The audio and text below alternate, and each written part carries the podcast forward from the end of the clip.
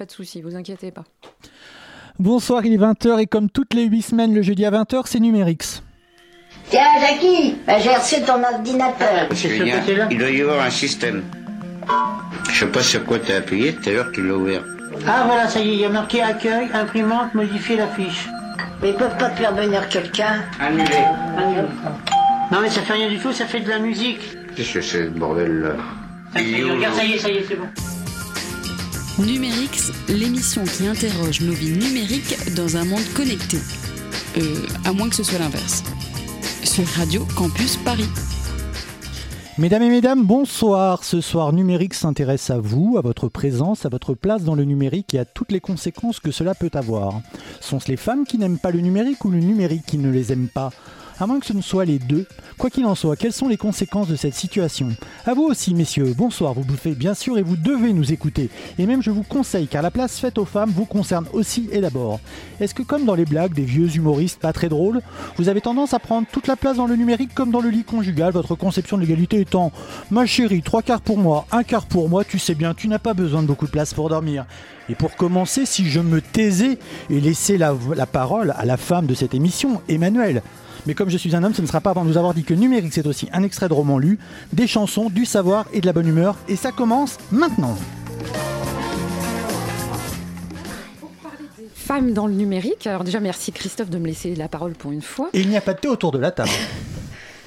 Nous recevons aujourd'hui Isabelle Collet et Laurence de Villers. Donc Isabelle Collet, vous êtes euh, maîtresse d'enseignement et de recherche sur les questions de genre et éducation à l'Université de Genève également chercheuse associée à l'Institut des études genre dans cette même université, depuis peu vice-présidente de l'INSA Lyon, et vous avez publié L'informatique a-t-elle un, sexe aux éditions L'Armatan. Laurence de Villers, vous êtes chercheuse au laboratoire de recherche en informatique pluridisciplinaire du CNRS et professeure en informatique et intelligence artificielle à la Sorbonne, spécialiste en particulier des émotions, hein, de la question des émotions euh, euh, chez les robots, on va dire ça rapidement. Non, non, pas chez les robots. Dans l'intelligence artificielle, chez, les, humains. Micro, micro. Ok. Chez les humains. Chez les humains. Et vous êtes l'auteur du livre Des robots et des hommes chez Plomb. Mythe, fantasme et réalité. Tout le monde est bien d'accord sur une chose, il y a un déficit de les femmes dans l'informatique et dans le numérique, mais de quoi parle-t-on exactement, Isabelle Collet? Alors, euh, en chiffres, faut reconnaître qu'actuellement, on est quand même sur des chiffres très très bas, de l'ordre de... Alors, si on dit dans le numérique en général 30%, mais quand on enlève les fonctions support et qu'on se ressente vraiment sur euh, le code et la technique, on est plutôt aux alentours de 15%. Euh, c'est récent, c'est récent, enfin c'est récent. C'est tellement un paysage que l'on considère maintenant comme habituel qu'on oublie que dans les années 80, en tout cas en France et même euh, en Occident. Alors les femmes n'ont jamais été majoritaires, hein. des fois on s'emballe un peu sur cette question, mais 30%, 40% n'était pas du tout un chiffre bizarre pour une école d'ingénieurs en informatique. Et pour une école d'ingénieurs et donc derrière pour des, postes? Parce et derrière pour des postes. On peut faire des études et pas trouver d'emploi derrière. Hein, Alors il y a eu quand même... Une très très brève période dans l'informatique au début des années 90 où c'était compliqué, mais en général, quand on avait des discours à destination des familles qui étaient du genre euh, l'informatique c'est l'emploi assuré, c'est les carrières, c'est des salaires, c'est vrai. C'est-à-dire que pour le coup, euh, la place, des, même si les parcours des femmes dans le numérique sont en général moins bons que le parcours des hommes dans le numérique, comparé à l'emploi des femmes, le numérique est vraiment et a toujours été un endroit dans lequel elles étaient plutôt euh, favorisées. On sait pourquoi il y a une coupure, un changement? Alors, euh, allez-y, oui. J'allais faire circuler la parole, mais allez-y. Moi, j'ai fait ma thèse dessus, donc euh, voilà, donc c'est un peu mon truc. Euh, moi-même, quand j'ai commencé à travailler là-dessus, moi j'ai fait, j'étais informaticienne à l'origine, et j'avais pas de souvenir qu'il y ait si peu, si peu de monde. Bah, évidemment, quand moi j'y étais, il y avait un peu plus de monde, on était encore un quart. En fait, moi je dis qu'il y a eu une association de malfaiteurs sur cette affaire-là, c'est-à-dire d'une part... Malfaiteur ou malfaitrice Malfaiteur. donc c'est un coup des hommes. Euh, donc d'une part, euh, dans les années 80, l'informatique, on ne savait pas vraiment ce que c'était. C'était un métier pas encore repéré, un métier du tertiaire, euh, les, administrations, les grosses organisations. Pour une femme scientifique, c'était moins contre-stéréotypé que l'industrie, le casque, les bottes, le chantier, etc. Et puis on ne savait pas encore s'il y avait des carrières, des choses vraiment intéressantes et de prestige. Donc les hommes restaient dans des filières maths pures, physique, etc. Donc ça c'est une première chose. À l'époque, ce qui valait, c'était le matériel et pas tellement le logiciel. Donc c'était pas non plus dans le calcul numérique et ses filières euh, qui étaient repérées à l'université. Et simultanément, avec la montée en prestige de ces métiers du développement, du numérique, de, de la consultance, etc., est arrivé le micro-ordinateur dans les foyers. Alors, comme toujours, chaque fois qu'il y a un nouvel objet technique, les garçons sont équipés les premiers. Pas tous, ça coûtait cher, hein, mais plutôt des garçons. Autour des ordinateurs, c'est constitué des micro-sociétés de garçons très investis dans le rapport à la machine. Aujourd'hui, on dit les geeks ou les nerds, mais à l'époque, on ne connaissait pas le terme. Et dans les représentations des élèves, des familles et des profs, l'informatique, c'est devenu ce qu'on allait faire avec les ordinateurs, ce qu'allaient faire ces ados devenus grands. Bien sûr, c'est pas vrai, mais on s'oriente davantage sur des représentations que sur une réalité du métier qu'on ne connaît pas. Donc vous mettez ensemble un métier qui gagne en prestige, porté par des discours institutionnels incantatoires de l'ordre de c'est l'avenir, c'est l'emploi assuré, avec une représentation qui dit c'est un truc pour garçons asociaux, bah, le paquet ensemble fait que euh, les femmes dans le enfin, la part des femmes dans le numérique a baissé, pas leur nombre, hein, mais au définitive la part a baissé. Alors Laurence de Villers, est-ce que vous qui êtes spécialiste de l'intelligence artificielle et des robots, est-ce que ça se prolonge aujourd'hui euh, justement dans ces, euh, dans ces environnements-là aujourd'hui? Est-ce que ça se prolonge? Effectivement, c'est à peu près le même constat. C'est-à-dire que euh, de la même façon que les scientifiques euh, mathématiciennes sont, euh, étaient rares dans les grandes écoles dans les années 80, elles ont le même pourcentage actuellement. Elles sont et, pour l'informatique, c'est la même chose. Alors, ce que je voudrais dire, moi, pour avoir fait aussi euh, la première, par exemple, euh, euh, maîtrise d'informatique de l'université Pierre et Marie Curie, il y avait à l'époque sans doute autant de femmes que de garçons dans la promotion. Or, actuellement, moi, j'enseigne à la Sorbonne et il y a à la Sorbonne, par contre, qui est un endroit pluridisciplinaire. J'ai été là-bas aussi pour avoir l'occasion de parler d'informatique à un, un, panel de gens qui étaient euh, avec deux, disons, disciplines fortes qui étaient euh, donc la linguistique et euh, l'apprentissage machine ou en tout cas l'analyse des données. Eh bien, je peux dire que dans ce cas-là, on trouve une mixité, mais lorsque j'enseignais à Saclay à des gens plutôt en informatique, on ne trouvait pas cette mixité. Et donc je suis tout à fait d'accord avec ce qui vient d'être dit par Isabelle, que on a pâti de, considération euh, de vision, disons, de gouvernement, de gouvernance, de vision aussi à l'école, hein, parce que je pense qu'il euh, y a eu une segmentation entre ce qu'on donnait à faire aux petits garçons et aux petites filles, dans les jouets également. Voilà. Et ce que ça donne à l'heure actuelle, puisque c'était cette question que vous me posiez, eh bien c'est une caricature, hein. c'est-à-dire qu'on va trouver pour moi 80% euh, de codeurs qui sont masculins et 80% des chatbots et des robots qui sont designés par ces hommes qui ont des noms féminins féminisées en tout cas, euh, Samantha, Sophia, Alexa, qui ont des corps de femmes, qui ont des visages de femmes. On va avoir beaucoup de voix, puisque c'est le sujet de mes recherches. Moi, je travaille sur euh, le dialogue et l'interaction humain-machine vocale. On va de plus en plus en voir euh, des interactions avec des machines. On parle même de 50% de nos interactions avec des machines en 2020 qui seraient vocales, et ça sera avec des voix de femmes. Alors, est-ce que c'est cette société-là qu'on veut, sachant que on n'a pas beaucoup de données, on n'a pas autant de données sur les voix de femmes, par exemple, que sur les voix d'hommes? Ce que je peux constater quand je vais dans des congrès où je vois des garçons en majorité qui travaillent sur des voix de garçons, par exemple. Donc, on constate à plusieurs niveaux qu'effectivement, euh, on a moins euh, de données euh, sur les femmes qui vont être modélisées et la modélisation sera faite par les hommes. Or, je travaille sur la robotique sociale, donc coder ou mettre en œuvre en tout cas des modèles qui représentent nos comportements dans la société. Et vous voyez que ça, ça va voir encore comme influence euh, d'augmenter les stéréotypes puisqu'on va retrouver euh, beaucoup plus de modélisation sur des données qui sont biaisées. Pour être sûr... Oh, pardon. non. non, non, bah non, parole aux dames aujourd'hui. J'ai pas le droit, là, je peux pas. Non, ça, ça veut dire qu'effectivement, il y a un enjeu plus fort qu'on ne le pense, qui est que... Parce qu'en fait, ceux qui écrivent aujourd'hui le code, ceux qui écrivent euh, les programmes en particulier, les algorithmes d'intelligence artificielle, ils façonnent la société en fait. Donc C'est ça. Et les données qu'ils vont utiliser, parce qu'il y, a les il y a les concepteurs, il y a les données qu'on utilise, et les données elles-mêmes sont biaisées. On le voit dans les médias, il y a deux fois moins de femmes par exemple qui parlent euh, dans les médias que, les hommes. Donc euh, on va avoir à la fois un déficit de données et à la fois euh, des gens qui sont en manette qui sont, qui sont des hommes pour modéliser ces futurs systèmes, qui sont des robots sociaux, qui sont des chatbots, qui sont des, objets qui seront être omniprésents dans la société. actuellement en informatique, on a en gros un univers qui est conçu, designé, paramétré, maintenu par un groupe très homogène qui sont essentiellement des hommes blancs de milieux sociaux favorisés pour tout le monde. Manifestement, et même s'ils sont de bonne volonté, ou même s'ils n'en ont pas conscience, ils ne peuvent pas représenter le tout le monde. Pardon, euh, comme ici on est à front renversé, je suis euh, le seul garçon autour de la table et j'ai fait des études de lettres et pas de mathématiques, contrairement à vous trois mesdames. Euh, non, non, mais c'est juste pour être sûr ce que, ce que vous avez expliqué tout à l'heure, c'est qu'en fait le nombre de femmes reste le même, mais la proportion baisse, puisque finalement le, le succès d'un d'un métier, d'une filière, fait que les garçons arrivent en masse et pas les filles. C'est c'est ça, que vous expliquiez tout C'est à l'heure. complètement ça, voilà. Donc ça veut dire Mm. qu'à partir du moment où un métier devient un métier de pouvoir, les hommes arrivent et pas les femmes? Voilà, c'était contrairement à ce qu'on dit d'habitude, c'est un métier qui se féminise, un métier qui se dévalorise, c'est l'inverse. Un métier qui se dévalorise se féminise. C'est-à-dire, euh, les hommes s'en vont, laissent des places que les femmes prennent. Là, en, en informatique, on avait le phénomène inverse. Tant qu'on ne savait pas ce que ça allait donner, si ça allait monter en puissance, etc., euh, il y avait des femmes scientifiques qui y trouvaient des places.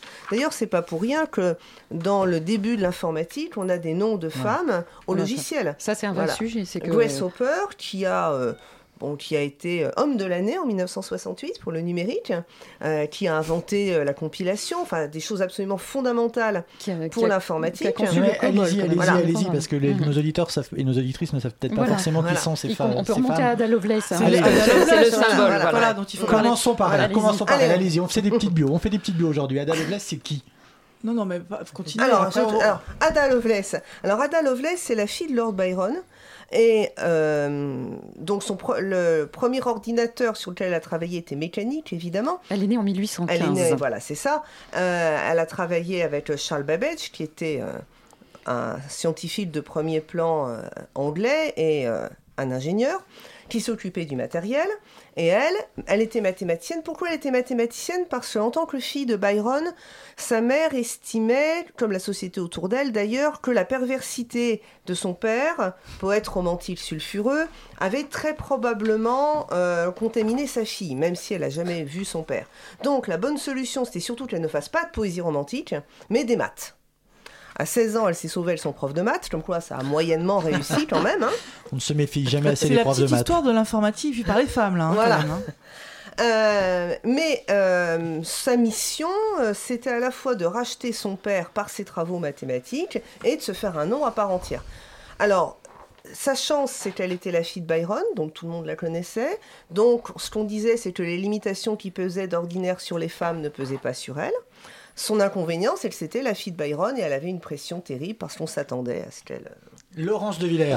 Donc malgré ces faits d'armes de femmes euh, effectivement marquantes hein, depuis euh, ce- Madame euh, Ada Lovelace, il y a, je pense, un vrai sujet de société actuelle. hein, qui, donc l'histoire a été ce qu'elle a été, elle a été ponctuée de quelques-unes qui Oui, ont marqué, hein, de la même façon que euh, on peut dire qu'il y a une femme qui a eu deux prix Nobel, hein, c'est Marie Curie. Donc en sciences, c'est pas parce que les femmes sont moins intelligentes ou quoi que ce soit de ce sort-là, mais il y a euh, effectivement des contextes, comme vous l'avez dit, où on va pousser toute la société à aller plutôt dans un sens ou dans un autre.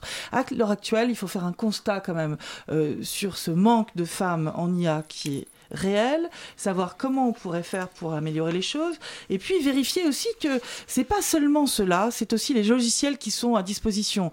Je vais parler d'un cas très précis pour vous montrer à quel point euh, c'est euh, extrêmement, il faut être extrêmement vigilant.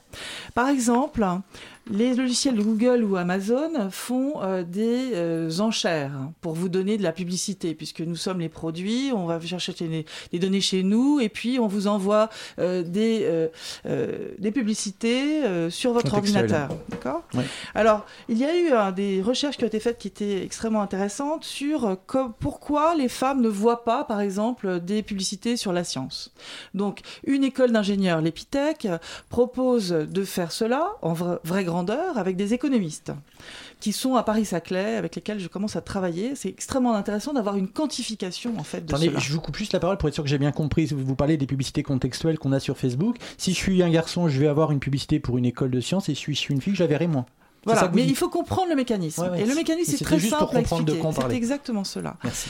Donc, la, société, l'école veut donner à parité égale ou n'a pas décidé que c'était ni pour les garçons ni pour les filles, il va envoyer à tout le monde ces annonces. Les annonces sont euh, des garçons ou des filles avec un t-shirt derrière qui met 50% femmes, 50% machines, 100% épithèque ou 50% garçons, 50% machines, 100% épithèque. Égalité. Nous avons les deux photos identiques avec les têtes vues de dos, puis les deux t-shirts uniquement sans les têtes. Les têtes sont coupées. Les quatre donc schémas euh, de figure sont envoyés à égalité euh, donc à, aux enchères. Que se passe-t-il? Le constat, à égalité regardé sur la frontière dans quatre endroits différents, eh bien, ce sont les garçons avec la tête qu'on voit majoritairement. Puis ensuite les garçons sans la tête, puis ensuite les filles sans la tête, puis les filles finalement avec une tête. Pourquoi? Et qui décide Et ça là, alors? sur Qui- neuf jours. Un algorithme. Un algorithme décide, puisqu'en fait, l'intérêt de ces groupes, c'est d'avoir le maximum d'argent. Donc, si les enchères sont plus hautes pour les femmes, qui sont la cible première des publicités de prêt-à-porter, euh, de, de couches La pour les enfants ouais. ou d'autres choses, arrivent avant les publicités pour la science, eh bien, elles ne verront que des couches culottes, du prêt-à-porter et du luxe. C'est ça la vérité. C'est que c'est pas du tout rétabli, c'est pas intelligent comme système là. Et en l'occurrence, cette équipe qui est formidable a fait également un autre test qui était de regarder les clics. Il suffit pas de d'avoir les images qui arrivent, voir le nombre de personnes qui font des clics. Eh bien, on s'apercevait que ça remontait pour les femmes, mais le logiciel qui est toujours aussi stupide ne l'a pas pris en compte hein, et donc continue à envoyer à même hauteur.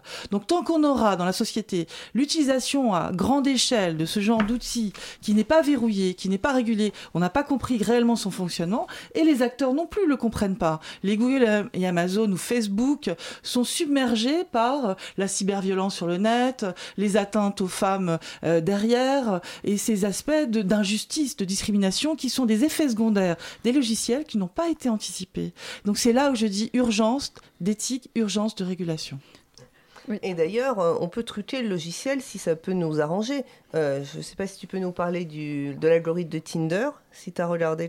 Alors, je trouve que l'algorithme de Tinder est Alors, l'application de rencontre, si on a des auditeurs voilà, qui ne savent pas ce que c'est. l'application de rencontre euh, où on, a, on peut feuilleter Si un la vaste grand-mère d'une catalogue. auditrice écoute, euh, elle ne sait pas ce que c'est. Je ne serai pas graphique. Euh, on peut feuilleter un catalogue de personnes que le logiciel Tinder pense nous, pouvoir nous apparier. Euh, comment il fait ces appariements? Bon, ben, récemment, on a... il y a une personne qui a demandé toutes ses archives sur Tinder pour voir comment ça fonctionnait. Et elle s'est rendue compte que l'appariement de Tinder, donc Tinder met des valeurs sur les personnes, lesquelles sont les plus, euh, en gros, euh, sexy, lesquelles sont les plus plaçables. Et elle s'est rendue compte que l'appariement faisait que le logiciel mettait préférentiellement des hommes avec des femmes un peu moins diplômées, avec un peu moins de, de niveau social, donc c'est-à-dire des situations sociales qui permettaient une légère domination des hommes sur les femmes. Euh, Alors là, quand même, je dirais Mm. que c'est bizarre parce qu'il devrait y avoir une mauvaise intention là. Non, c'est pas une mauvaise intention, c'est une un intention effet- déterminée. Non, non, c'était une intention déterminée de faire ce genre d'appariement. Mais, mais pourquoi? Bah, parce qu'ils ont jugé que ça allait ma- mieux matcher si les Ouais, hommes étaient en légère marche. position de domination mais là, avec les c'est femmes. c'est avéré. Parce que moi, je parlais en fait euh, voilà. de, de problématiques qui sont pas comprises parce Justement, qu'elles sont voilà. un rebondissement. Ce que je Euh, veux dire par là, c'est qu'on peut faire exprès de biaiser si on estime que ce sera Bon, plus rentable. Moi, je, je suis moins dans la, la détermination que les gens veulent biaiser cela. Je dis même, même s'ils ne veulent pas, on arrive au même constat.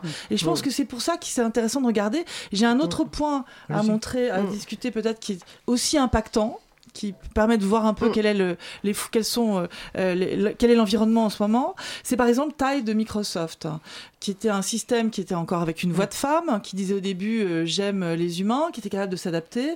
Elle s'est adaptée. et Au final, elle parlait en disant vive Hitler, etc. Parce que ce système de Microsoft avait été mis sous euh, euh, Twitter et qu'il était sans, avec également peu de contrôle. Et là, elle avait appris des internautes Oui. quelque Mm. chose. Alors c'est une voix de femme, c'est encore cette pauvre assistante qui était mis- mise en avant dans ce genre de choses. Dans, si je reprends les noms féminins dont j'ai parlé tout à l'heure, j'ai parlé de Sophia aussi. Sophia, ce robot euh, qui est un bluff total parce qu'il s'exprime devant l'ONU en disant je vais Oui. aider l'humanité de la même façon que l'autre l'avait fait. Euh, et finalement, c'est comme si son concepteur parlait à sa place. C'est une espèce de marionnette prescriptée. Et d'autre part, ce, ce robot qui est une robot puisqu'elle est euh, phy- physiquement comme ressemblant à, une à une femme, euh, eh bien, elle est citoyenne d'Arabie Saoudite. Les bras m'en tombent quand j'entends ça.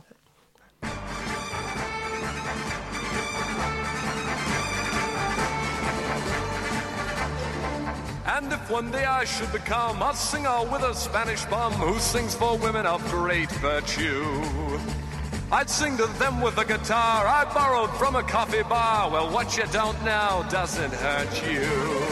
My name would be Antonio, and all my bridges I would burn. And when I gave them some, they'd know I'd expect something in return. I'd have to get drunk every night and talk about virility with some old grandmama who might be decked out like a Christmas tree. And though pink elephants I'd see, though I'd be drunk as I could be, still I would sing my song to me about the time they called me Shacky. If I could be for only an hour, if I could be for an hour every day, if I could be for just one little hour, a cute, cute in a stupid ass way. And if I joined the social world, became procurer of young girls, then I would have my own bordellos. My record would be number one, and I'd sell records by the ton, all sung by many other fellows. My name would then be Handsome Jack, and I'd sell boats of opium, whiskey that came from Twickenham, authentic queers and phony virgins. If I had banks on every finger, finger in every country, and all the countries ruled by me, I'd still know where I'd want to be. Locked up inside my opium den, surrounded by some Chinamen, I'd sing the song that I sang then about the time they called me Shacky. If I could be for only an hour, if I could be for an hour every day, for just one little hour, a cute, cute in a stupid ass way. Now tell me, wouldn't it be nice that if one day in paradise I'd sing for all the ladies up there?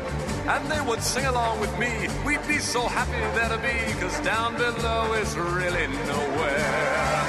And if my name were Juniper, then I would know where I was going, and then I would become all knowing. My beard so very long and flowing. If I became deaf, dumb, and blind because I pitied all mankind and broke my heart to make things right, I'd know that every single night. When my angelic work was through, the angels and the devil too would sing my childhood song to me about the time they called me Shacky. If I could be for only an hour, if I could be for an hour every day, if I could be for just one little hour, a cute, cute in a stupid ass way.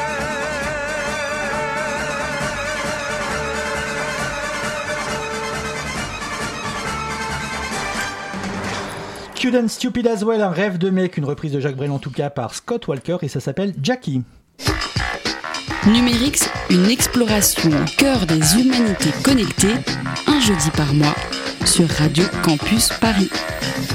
Et on parle toujours fermé numérique. Alors, pour prolonger en fait notre discussion, cette, euh, cette discrimination, on va dire ça comme ça, enfin en tout cas cette, euh, cette différence en, en, en nombre entre femmes et hommes ne concerne pas que les métiers de l'informatique. Euh, que se passe-t-il dans les usages? Est-ce qu'il y a des différences d'usage entre, entre une femme et un homme euh, dans les usages du numérique? Et euh, s'il si, y en a, à, à quoi sont-ils dus en fait? À quoi sont-elles dues? Laurence de Villers peut-être? Est-ce que... bon, alors je démarre, je démarre. Les usages, non mais je vais répondre puisqu'on me pose la question. Euh, les usages sont-ils différents, c'est ça?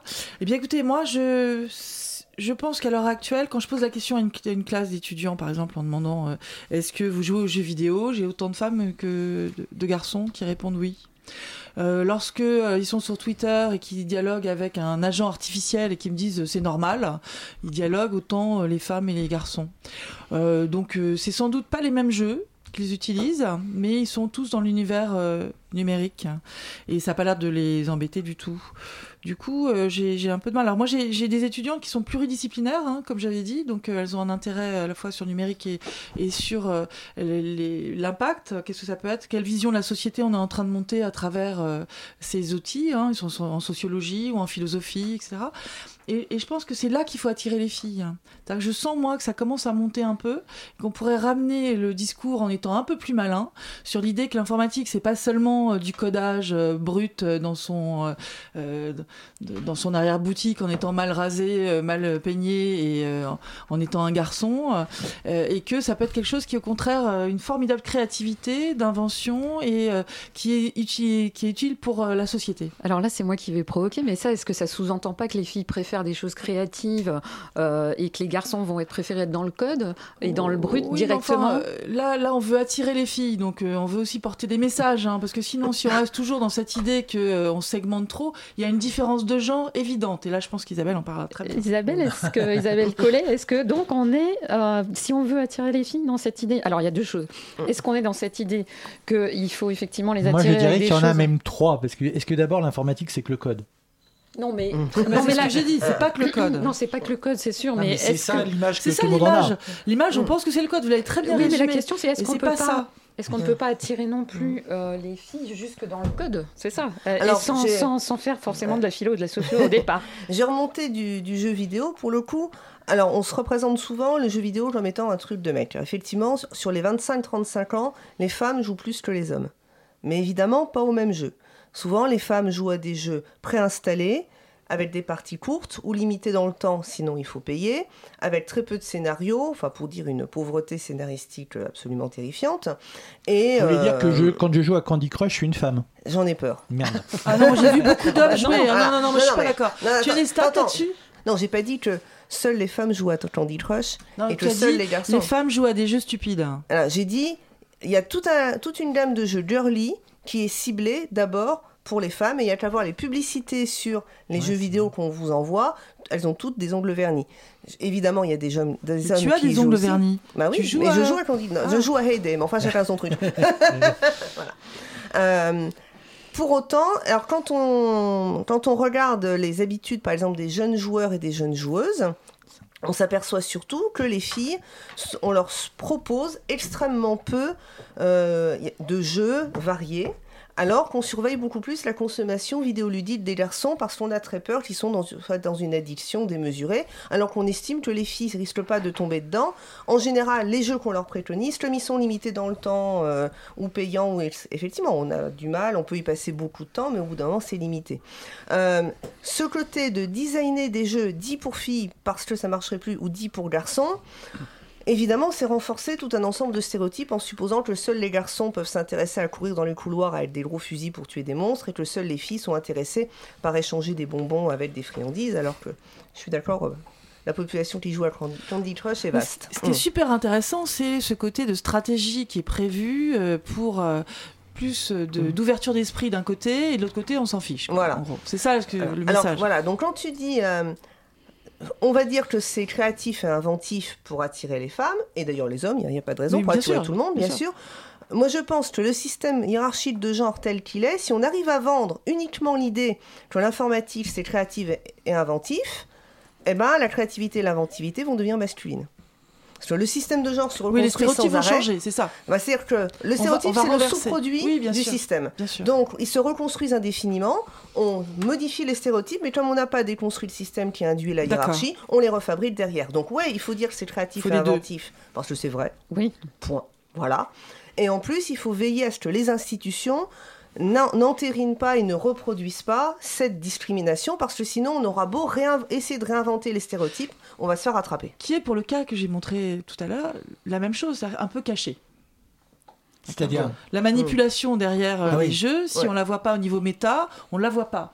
On se dit, ce que je dis en premier, euh, un Mm. peu naïvement, quand je pose la question à une classe, j'ai autant de filles et autant de garçons qui disent jouer Mm. aux jeux vidéo. Et j'ai bien dit, bon, ça doit pas être les mêmes. Voilà, Mais. Mm. j'avais pas pensé, la stratégie qui est derrière, commerciale, et peut-être euh, une vision du monde des hommes, est complètement encapsulée dedans. Et effectivement, dans ce cas-là, elle est très discriminante. Voilà, c'est ça. On en, on en revient un petit peu à tout à l'heure, c'est presque la, la discrimination est, pr- est presque inscrite dans le code, c'est-à-dire que, bon là c'est dans la, dans la publicité aussi presque, c'est-à-dire qu'on va diriger plutôt Candid Crush vers des filles et puis World of Warcraft vers des, vers des garçons. C'est ça. Non, mais ce qui est très marrant et que moi j'avais jamais réalisé, pardon, je te, Non, coupe, non, je, te coupe la parole. C'est crush, fini, ça. fini. Non, je Non, mais c'est que que que d'un côté, il y a un discours moralisateur parce qu'il y a la violence, alors que de l'autre côté, c'est ce que vous dites. Et ça, j'y avais Oui, jamais pensé. c'est très, très insidieux, On ça, peut hein. être très accro à un jeu euh, où on mange des bonbons, où on jette des pigeons. Et là, ça gêne personne que ce soit un- C'est c'est quelque les chose. filles. Ah, c'est- ce que que tu as dit en résumé. Et c'est très insidieux quand même. hein. C'est-à-dire qu'on surveille la, la population masculine pour l'aider. Et tout est pareil en fait. hein. C'est-à-dire qu'on dit quand il y a une désertification, quand c'est moins intéressant, euh, les femmes vont y aller parce qu'il n'y a plus les hommes qui sont là. On le voit donc dans le juridique, dans la médecine, dans l'éducation. Et l'informatique en ce moment, c'est juteux. On a des salaires hauts et là, tous les garçons sont là. Et on les prépare à ça. Et est-ce que justement, Ça a une des hein. solutions, est-ce qu'une des solutions, ça n'est pas aussi de déconstruire les, les stéréotypes du côté des hommes et euh, d'avoir de charmants jeunes gens comme Christophe qui joue à Candy Crush et que ça soit pas très grave, Bon, voire pas pas. grave du tout? Bien sûr, il faut rééquilibrer. Voilà. Alors, Est-ce c'est que c'est pas fondamental. aussi ça? Mm. Sauf que le truc, pour dire les choses clairement, c'est qu'on n'attire pas les mouches avec du vinaigre. C'est-à-dire, si on dit aux hommes, venez donc dans les métiers du social où vous serez déconsidérés et mal payés, ça va être compliqué à vendre. C'est ce que vient de dire. Laurence de Mm. Villers, c'est les salaires aussi. on- oui, c'est les salaires qui sont derrière. Donc évidemment, moi je suis pour la mixité partout, je suis pour qu'il y ait plus de mixité chez les enseignants primaires, et je suis pour qu'il y ait plus de mixité en informatique. Et en médecine, Ça- hein. et, on- et alors en médecine, c'est très cardiovasculaire, plutôt les hommes, euh, dermato, plutôt les femmes. Enfin voilà, c'était on reconstruit une hiérarchie. C'est pour ça Bien-être. que, c'est pour ça que les- le genre, c'est un système qui est très puissant. Il se reconstruit hiérarchiquement à tous les étages où il peut se reconstruire. Enseignante du primaire, 80%, 90% de femmes. Prof d'université, 16%. Vous voyez, euh, l'enseignement, peu mais pas ça, partout. ouais. Voilà. Donc, euh, donc évidemment, faut attaquer les stéréotypes aussi pour les garçons, pour leur dire que les métiers du soin à la personne, de la transmission, etc., c'est pour tout le monde. Donc, pour eux aussi. Parce que si on dit, il n'y a pas de métier réservé aux hommes, mais quand même, il y a des métiers de filles, c'est complètement schizophrénique. Oui, Évidemment, ça tient pas la route. Mais si on n'attaque pas le système qui fait ces partitions, euh, ces orientations par le haut, si on pense que simplement en disant aux petits garçons, aux petites filles, tous les, les métiers n'ont pas de sexe, vous pouvez y aller, c'est un mythe, ça ne marchera jamais. Ça marchera pas. ouais. Et de toute façon, les enfants, ils regardent le monde autour d'eux. Vous leur, dire, vous leur dites, les métiers n'ont pas de sexe. Ils regardent, ils voient que c'est pas vrai. Ils vous croient pas. Ça tient pas la route. Autour d'eux, les métiers ont un sexe. Donc moi j'avais pensé que déjà à l'école, tout petit, on pouvait en fait leur apprendre euh, ce que c'est que la robotique avec des petits robots très ludiques pour garçons et filles. C'est-à-dire qu'il y a un message qui soit commun sur euh, les concepts fondamentaux qu'on manipule avec les machines. C'est-à-dire les données et puis euh, cet enchaînement, un algorithme, qu'est-ce que c'est quoi? Qu'est-ce que c'est qu'un enchaînement d'instructions voilà, avec un début et une fin. C'est-à-dire j'ai des choses au départ et je veux arriver à un quelque chose, faire, faire avancer mon train pour faire un cercle, je sais pas quoi. Quelque Qu'on chose le fasse faire, qui a un sens, quoi, qui a un but. On parle d'entrée et de sortie dans un programme, et puis une séquence d'instruction au milieu, et souvent avec des boucles. Si cela pouvait être appris aux garçons et aux filles de la même façon dans la petite école, de façon tout à fait euh, ludique, puisque le jeu c'est un fort euh, acteur quand même pour faire justement euh, arriver à renverser ces stéréotypes, ça serait très très bien. Alors, C'est Alors- quelque chose qui a existé euh, très brièvement dans les années 80, en maternelle. Oui, oui, avec mais une dans les années tortue. 80, on avait compris des choses, et puis c'est, on l'a oublié très vite. Voilà. Il y avait beaucoup de femmes dans l'informatique. Ce que tu dis d'important, c'est de la même façon.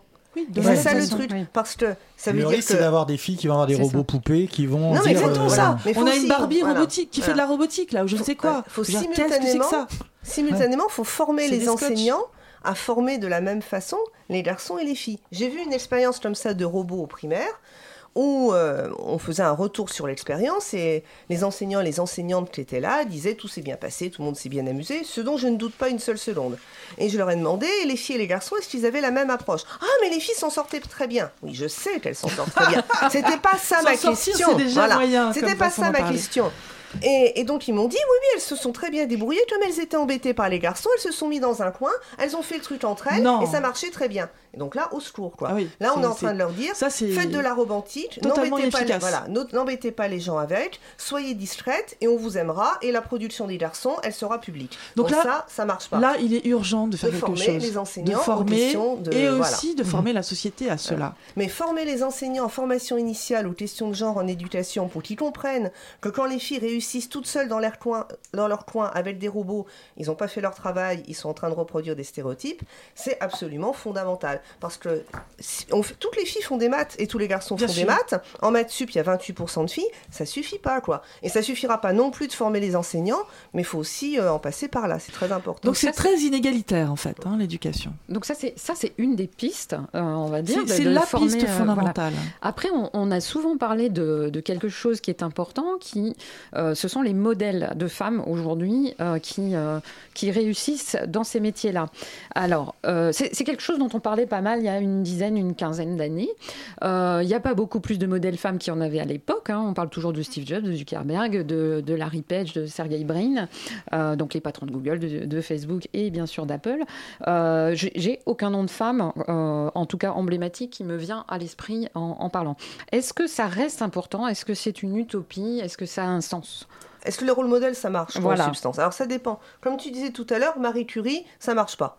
Comment Non, voulez-vous vous Pourtant, deux projeter prix Nobel, hein. Voilà, bah justement, c'est ça le C'est problème. trop. Voilà. C'est trop. Comment voulez-vous, en tant que petite fille, vous dire plus tard, moi, deux prix Nobel d'une main, Marie Curie, aucun problème. C'est pas possible. Comment Voilà. vous voulez qu'un petit garçon se dise Steve, Steve Jobs, c'est moi demain, c'est pareil. Voilà, non, mais tout Non, à mais fait. le vrai faut- truc, voilà. le vrai truc pour moi, et tu as mm. totalement raison, c'est qu'en fait, euh, les femmes qui arrivent au niveau des postes de puissance de gouvernance, de gouvernance, que ce soit dans notre euh, société actuelle, euh, au niveau euh, des ministres par exemple, ou comme on l'a vu en sciences, ce sont des femmes exceptionnelles. Et donc, il n'y a pas de moyenne, il n'y a pas de classe moyenne de femmes intelligentes, si vous voulez. Il y a des exceptionnelles, Ah oui. non mais on les voit pas. On les voit pas. On Voilà. les voit pas, on ne les montre pas. Bien sûr qu'il y a des femmes Oui, intelligentes. c'est ça. Elles sont là, mais on ne les montre pas. Mais on ne montre que l'excellence, incroyablement excellence. Et récemment, j'ai été euh, interloquée par un homme qui m'a dit Tiens, il y a une femme qui vient d'être nommée présidente de la République. C'est incroyable, elle est belle. Ah oui, non, mais Donc, non seulement on a Ah bah ce lui, problème d'excellence, hein. mais on a des stéréotypes honteux sur le physique des femmes également.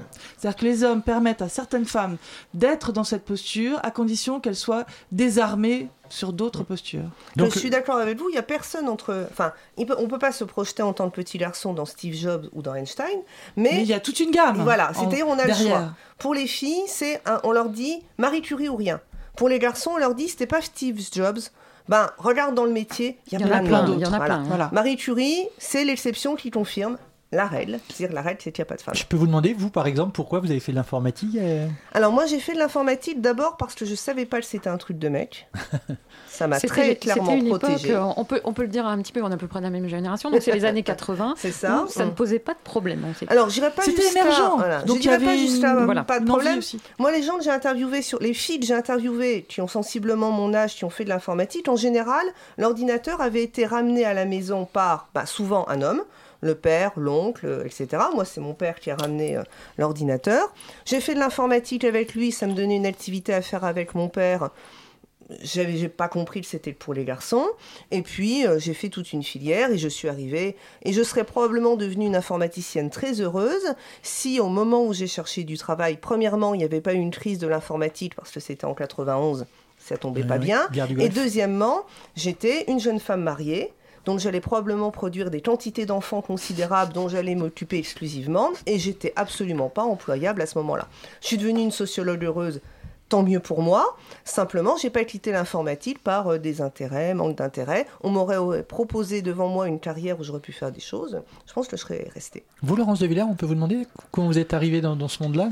Oui, ben moi c'était euh, très émergent, hein, comme je vous ai dit, c'est la première fois qu'il y avait euh, des études comme ça. Ah, Qu'est-ce qui vous a donné envie de faire ça Justement, parce que vous auriez pu faire des lettres comme Ben, en fait, moi, c'était l'aspect créatif. hein, quand je dis ça, c'était vraiment ça. C'était créer des nouveaux objets, créer des nouveaux concepts. euh, ça semblait être euh, fulminant de possible.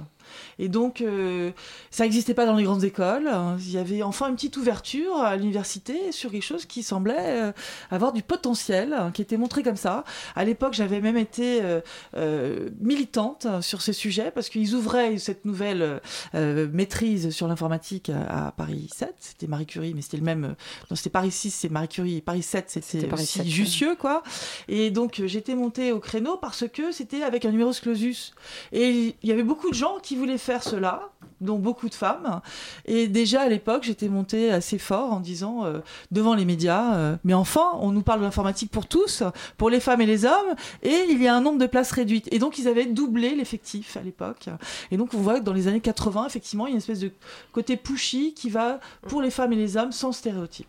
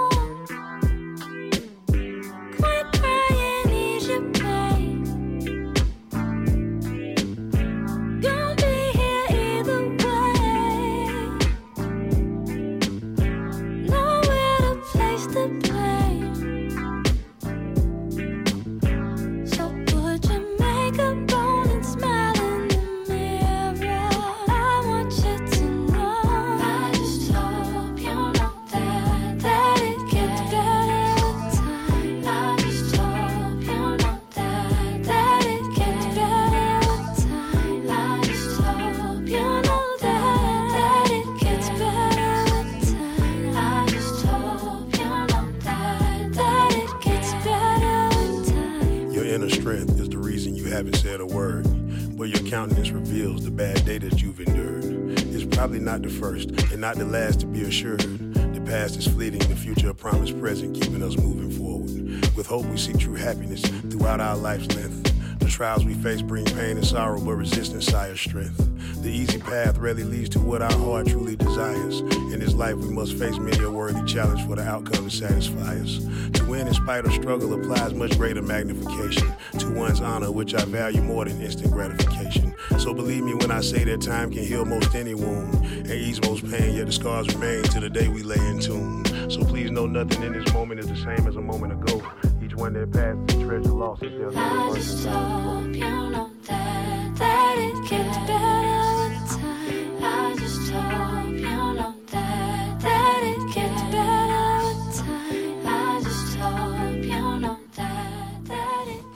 C'était un groupe 120% numérique euh, et très sensuel, ça s'appelle The Internet et le titre c'est It Gets Better With Time, extrait de leur album Hive Mind.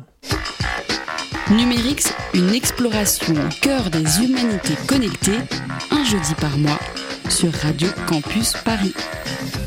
Et Christophe euh, va nous lire un petit extrait de, de- avec sa douce voix de Un monde nouveau Oui, d'Anna les hommes sont faits pour la lecture, c'est Ouais. les femmes sont faites pour écouter. Ça part vite un tweet, mon Dieu que ça part vite.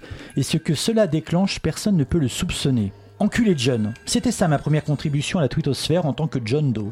Un ça qui a tout allumé. Le feu en moi, le feu dans la rue et le feu sur la toile. L'allumette, c'était les attentats. Le 13 novembre 2015. Je fêtais mes 23 ans et en vidant une coupe de champagne, j'ai vu sur les réseaux sociaux ce qui arrivait. La panique, la ville à feu et à sang, le feu, comme mon visage brûlé, Ma gueule, mon Dieu, quelle gueule Pas la peine de vous faire un dessin, vous le voyez, et vous détournez les regards. Le brûlé, la gueule classée, le cramé, on m'a donné tous les surnoms. Ce n'est pas une excuse, me direz-vous, mais le contexte, on oublie toujours le contexte. Oh, vous allez m'objecter, on en a assez des. Il faut replacer tout ça dans son contexte, tous les tweets ont été extraits de leur cadre. Etc. Plus le contexte serait flou, moins la connerie serait grave, plus notre monde serait fou, moins nos actes n'auraient de conséquences. Que c'est exaspérant d'entendre brandir le contexte comme justification à tous nos dérapages. Une connerie, même sortie de son contexte, c'est une connerie, une grosse déconnade. Mais la contextualisation est le mot favori des gens comme moi. C'est notre ultime carte à jouer dans la guerre des mots. Les RP, c'est mon métier. Alors je fais avec ce que j'ai, les mots et la vase dont on peut les entourer. Je vous dois une explication. Je vous dois à tous des excuses.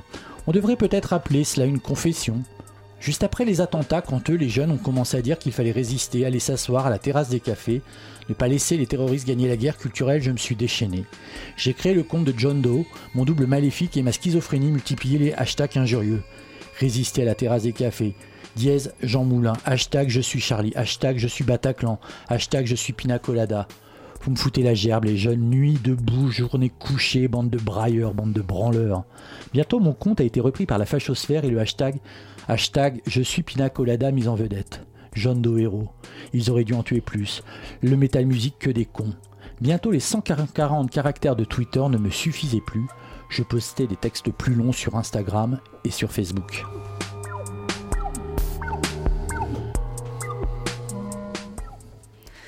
On reprend donc notre discussion sur euh, les femmes dans le, dans le numérique. Et euh, Isabelle Collet, donc on, on avait commencé à, à- à lister quelques solutions, parce que cette, euh, cette discrimination n'est pas forcément une fatalité. Et je crois qu'on peut parler par exemple d'une solution qui est le mentorat. Est-ce que ça, c'est quelque chose que vous vous proposez euh, comme solution à cette question? Alors, le mentorat, l'inconvénient de cette solution, c'est qu'elle est très individuelle. C'est-à-dire, ça n'agit pas sur l'institution, sur le système. Mais en attendant, il faut bien, qu'on ait fait la révolution, bien sûr, euh, il faut bien aménager un système qui discrimine individu- individuellement des individus, dont en particulier des femmes, euh, et leur redonner une confiance. C'est-à-dire que je ne pense pas que les femmes s'autocensurent, mais je pense qu'il y a une censure sociale qui apprenne globalement aux femmes, soit qu'elles n'ont pas leur place, soit qu'on ne leur laissera pas de place, soit euh, qu'elles ne va- valent pas autant euh, que ce que pourrait valoir un homme dans la même situation. Euh, le mentorat, c'est quelque chose qui a été beaucoup plus mis en place dans la sphère anglophone et qui arrive plus péniblement en France, mais qu'on met par exemple en place à Genève dans le cadre de la relève féminine à l'université. Et on s'aperçoit que ça ouvre des espaces de parole, de soutien, de discussion, où on discute pas forcément du métier, mais de la cuisine du métier.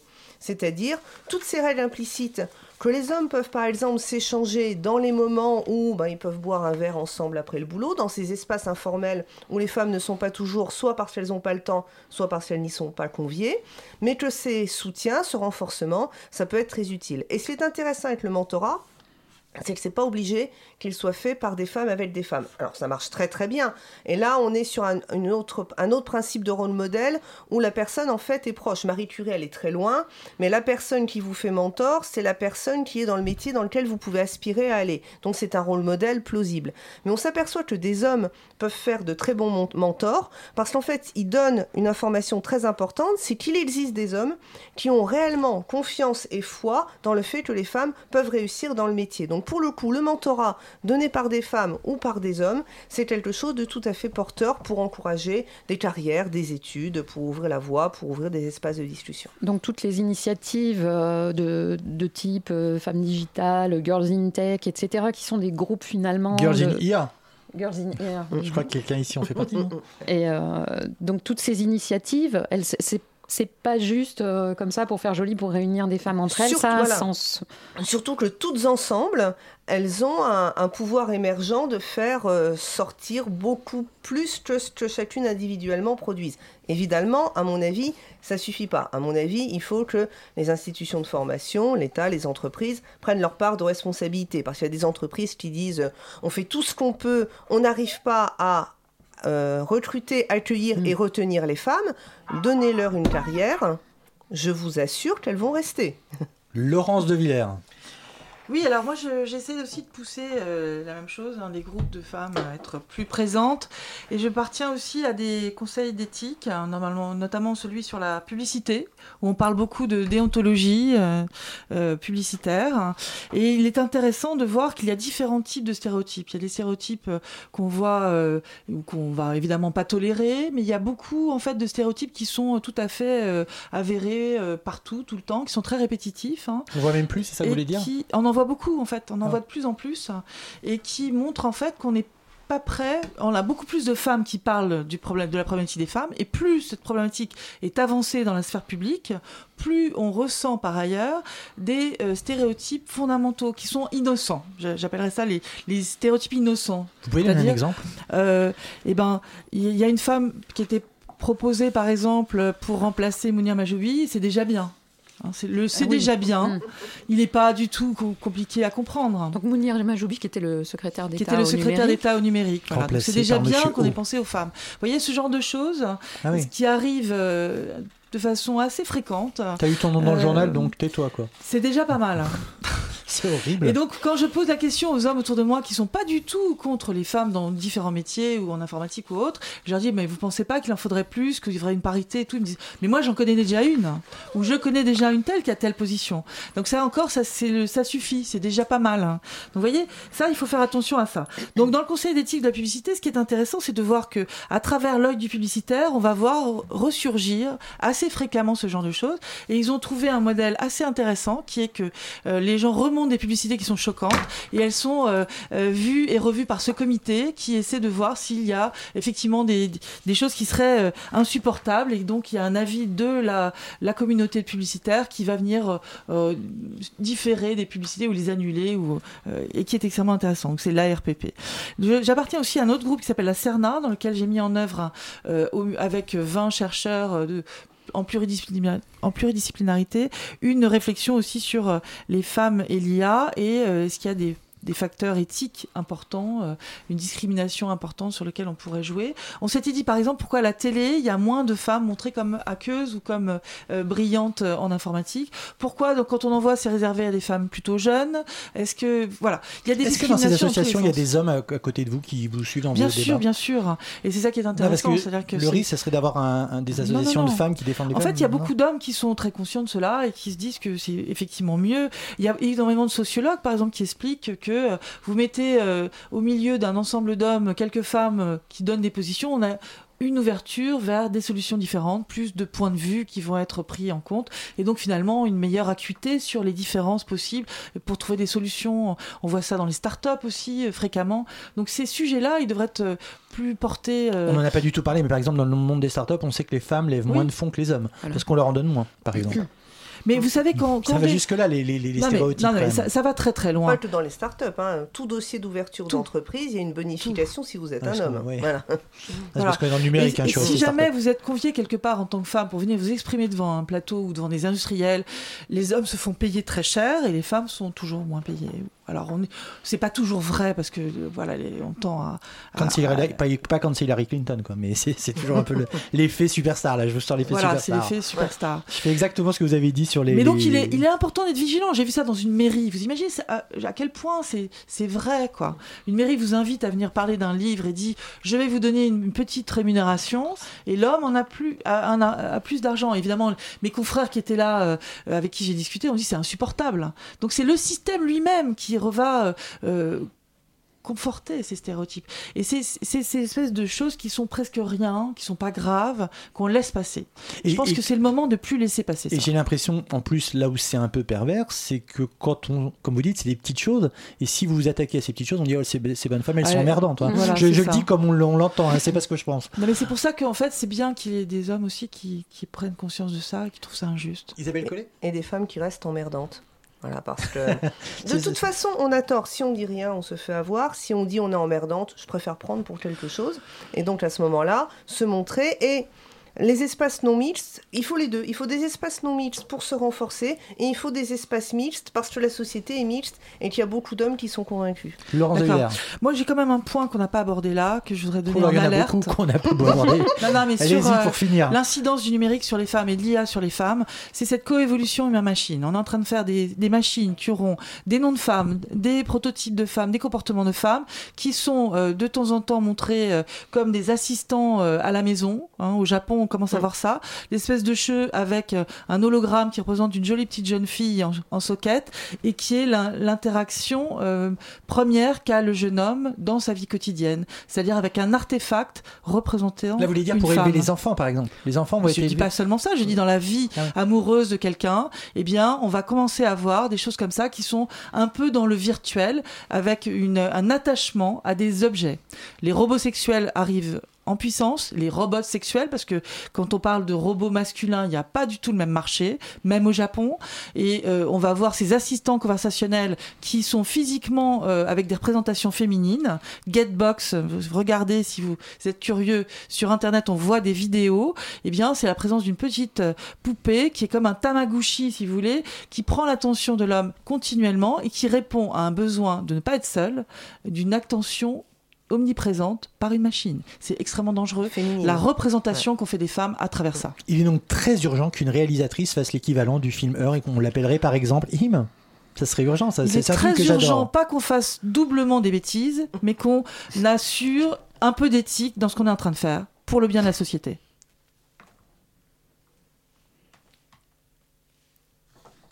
Euh, bah, c'est pas grave, on, on va, on va enchaîner. Trahi par la machine. C'est voilà, trahi par la machine, on en parlait des machines et voilà. On termine avec notre rituel, le questionnaire de numérique, c'est Manuel. Alors, euh, Isabelle Collet et Laurence de Villers, donc quelle a été votre première fois avec Internet? J'ai presque envie de dire que ma première fois avec Internet, c'est quand j'ai lu Neuromancien de Gibson. Alors Ah en oui. fait, euh, Internet n'existait pas, mais j'ai rêvé d'Internet en lisant Neuromancien. Et la première fois que j'ai envoyé un mail en Californie à un copain qui habitait là-bas, j'ai eu l'impression d'entrer dans le cyberspace. Et pourtant, c'était un petit bout de texte où on faisait Hello World. Voilà. Vous, Laurence de Villers Eh ben moi, je faisais ma thèse dans un laboratoire euh, d'informatique et donc euh, en 85 euh, à peu près, j'ai envoyé mes premiers mails. hein. Je sais plus si c'est 85, 87, mais c'est à peu près ça. Et on dialoguait donc avec des collègues aux États-Unis principalement et c'était très amusant. La dernière et fois mon que vous mail c'était Deville, Deville à Oui. La dernière Voilà, fois- donc on m'appelait Angel des États-Unis, c'était rigolo. La dernière fois que vous êtes connecté Bon, c'était pas, pas- avant de venir là. Pas pendant l'émission, rassurez-moi. Quasiment. Isabelle Ben moi, c'était avant de venir pour, chercher, pour trouver mon chemin. Voilà. Euh, mais je pense que je suis. Voilà, on est connecté tout le temps. Quoi. Et alors, de quoi pourriez-vous vous passer sur Internet aujourd'hui? Pourquoi faire? Ah, Je sais pas, quelque chose que vous n'aimez pas. Justement, Ah, pas justement l'intérêt, rien, non. rien, rien. C'est-à-dire que je comprends les gens qui réclament le droit à la déconnexion, ça me pose aucun souci. Moi, je demande mon droit à rester connecté. Laurence de Villers? Moi, je pense que Internet dompté, c'est génial, hein, mais il faut le dompter. Donc moi, je suis pour essayer. Et de quoi ne pourriez-vous pas vous passer, Laurence Moi, je pourrais très bien me passer d'Internet. Ah, Euh, moi, la vie serait juste moins bien. C'est-à-dire, euh, non, j'aime pas- bien. Voilà, j'aime bien Bon, Internet. pour moi, elle serait pas moins Voilà. bien du tout, mais elle serait différente. Mais je pense que, voilà, il y a une agilité à utiliser ça, il y a un confort et il y a beaucoup de risques. Merci beaucoup. C'était Numérix, le rendez-vous bimensuel ou bimestriel, je sais jamais, consacré aux humanités numériques, qui est en tout cas proposé par le pôle sciences de Radio Campus Paris, ça j'en suis sûr. On a lu un extrait de Un monde nouveau d'Anna Krisch, euh, publié chez Julliard. À la présentation, il y avait l'inoubliable, et d'ailleurs inoublié, Emmanuel. À la réalisation, il y avait Antonin. On se retrouve dans 8 semaines avec une nouvelle émission de Numérix. On vous souhaite une bonne soirée sur Radio Campus Paris. Bon week-end du 1er mai, merci beaucoup.